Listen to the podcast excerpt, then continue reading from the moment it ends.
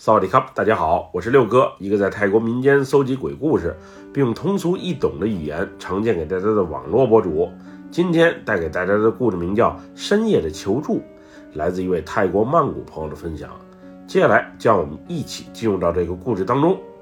我叫阿涛，以前是在一家日资企业做销售，后来经济不景气，公司倒闭了，上有老下有小，承担着家庭重任的我不得不另谋出路。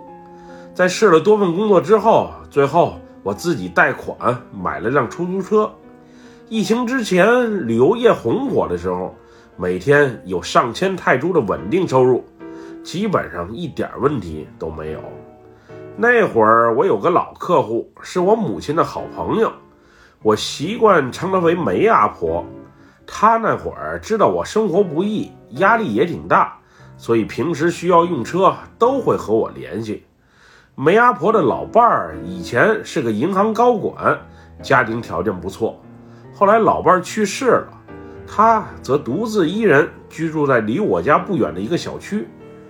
虽然她唯一的儿子多次想接她一起去生活，不过梅阿婆怕处理不好婆媳关系，给孩子添麻烦，所以这么多年都是一个人独居。梅阿婆一般和老朋友聚会，又或者参加什么活动，以及去医院看病，都会提前一天给我打电话。她出手很大方，除车费外，一般还会给我些小费。不过我的服务也算是周到。梅阿婆生活中要是有点啥事儿，她儿子来不及照顾的话，我也都会尽全力帮忙的。记得那是一天下午，梅阿婆给我打电话，说让我明天一早送她去朗曼机场，她要和儿子一家一同去普吉岛旅游。当时我能听得出，梅阿婆是特别的开心，也非常憧憬这即将到来的旅行。梅阿婆的儿子我见过几回，他一直在国外工作，前些年回国后娶了一个年轻貌美的空姐，并且生了一男一女两个可爱的孩子。总之算是那种典型的成功人士，比我是要强不少。第二天一早，我顺利的把梅阿婆送到了朗曼机场的航站楼。原本我想把车停好，给老人家送到航站楼里面，不过她却谢绝了我的好意，因为梅阿婆不想过多耽误我的时间。当时我问梅阿婆，她这回去普吉玩几天，什么时候回来？她则回答不会太久，最多也就是两个星期。之后因为赶上圣诞节假期，所以我也是特别的忙。不是有中国游客包我的车去拜佛请佛牌，就是有日本游客让我陪着去芭提雅。总之那些日子基本上就没闲着，不过收入也确实不错，许多地方还都有回扣，再加上原本谈好的车费，我算是赚了不少。二零一七年新年假期刚过没几天，一天凌晨，一个电话吵醒了正在熟睡中的我。我迷迷糊糊的拿起手机一看，竟是梅阿婆打来的。之前梅阿婆给我打电话都是在白天，很少会在晚上联系我，这都凌晨时分了，她肯定是有急事儿。于是我赶紧接听了电话。Hello， Hello， 梅阿婆，是你找我吗？不过电话那头却没人回答，只是传出小风吹过呼呼的声音。萨瓦迪卡，瓦迪卡，梅阿婆，是你吗？电话那头还是没人回答，这真是奇了怪了。当时我想，可能是梅阿婆不慎碰到了电话上的按钮，电话自己拨了出去吧。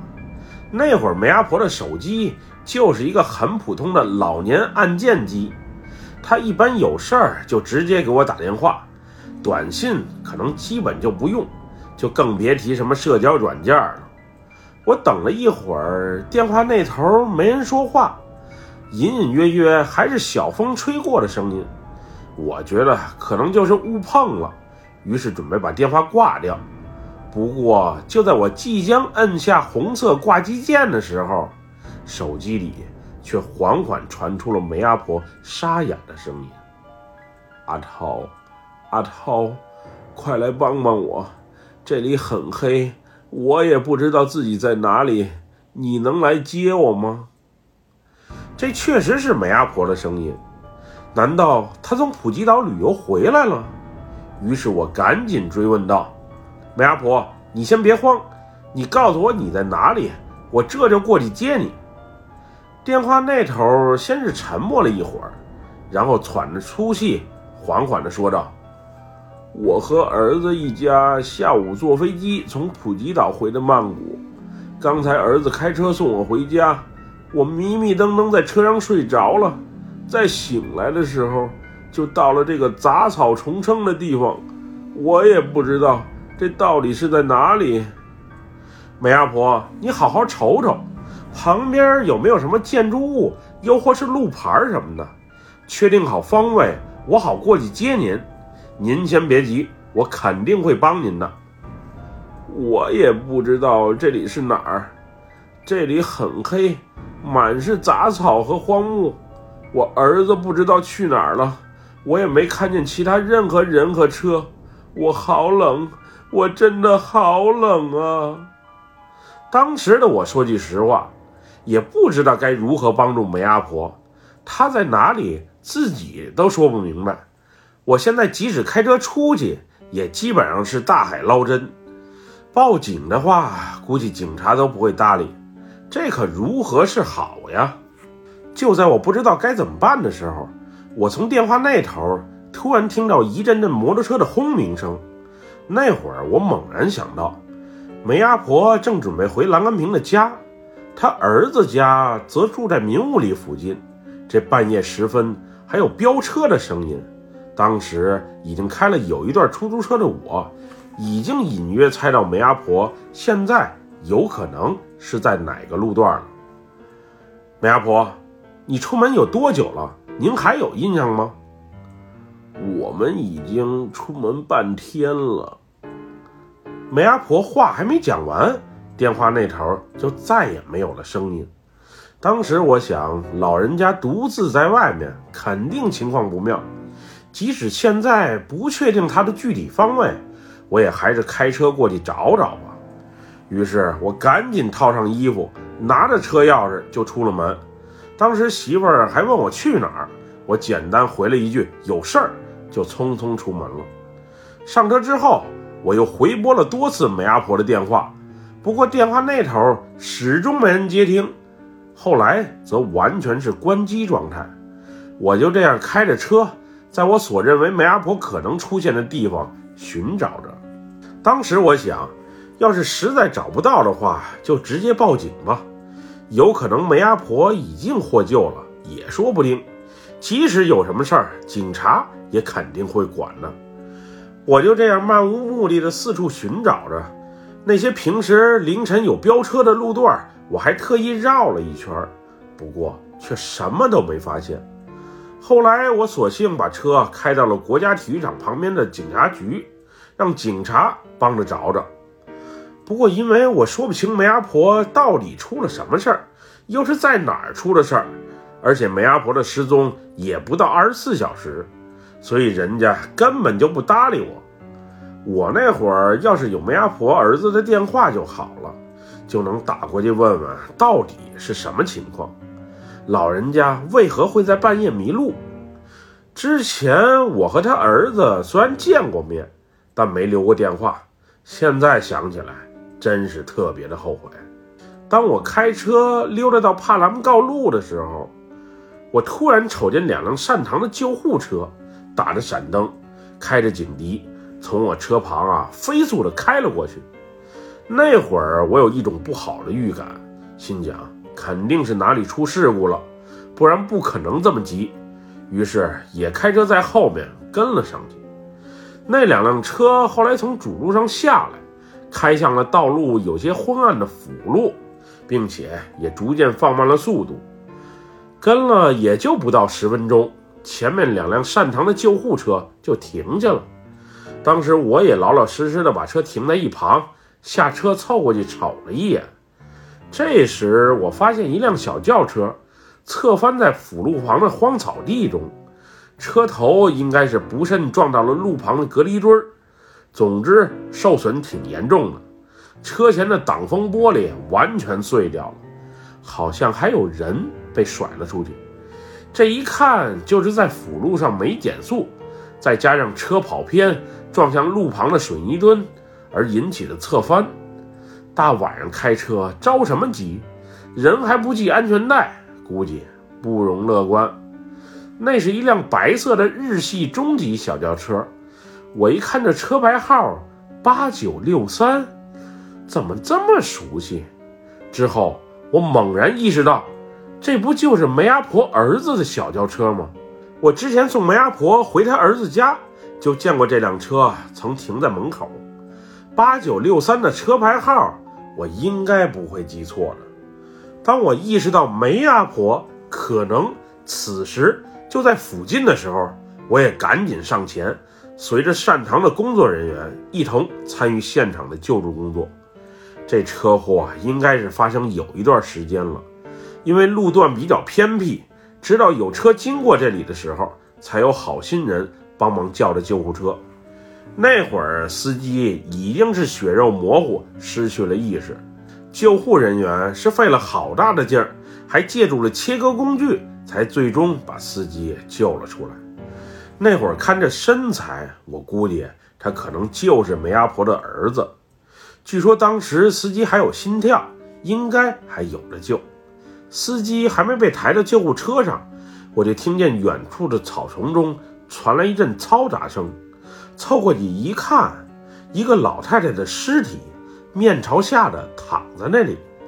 因为车祸的冲击力实在太大，被甩出车外的老太太颈椎都断了。我是实在不敢也不想确认那个老太太是不是梅阿婆，不过当人被盖上白布的那一刻，我确信那就是我熟悉的梅阿婆。后来我随着善堂的救护车把伤者一起送到附近一家规模比较大的公立医院。那会儿的我比较懵，仿佛刚才发生的一切都像是一场梦，发生的是这么的突然，又是这么的残酷。那个神秘的电话到底是谁打过来的？难道是梅阿婆的魂魄？当时我还特意在现场好好瞅了一圈，不过却没发现手机的踪影。我刚到医院没多久，梅阿婆的儿媳也来了，同行的还有一个岁数不大但长得挺精神的男人。后来我才知道，那男的好像是个律师，是来和保险公司对接赔偿事宜的。我那会儿很是不解，你老公怎么刚出车祸，刚进医院没多久，律师就跟着过来来商讨赔偿事宜了？不过也没准是人家里的御用律师，也说不定。有钱人的办事方式，反正我是不明白。最终梅阿婆的儿子也没被救过来，在抢救了近三个小时之后，还是不幸离开了人世。那会儿在现场目击这一噩耗的我，还特意到他媳妇儿面前说了些安慰的话，不过人家对于我这个陌生人的出现仿佛不是太欢迎。我话还没讲完，他就和那随行的律师一同下楼了。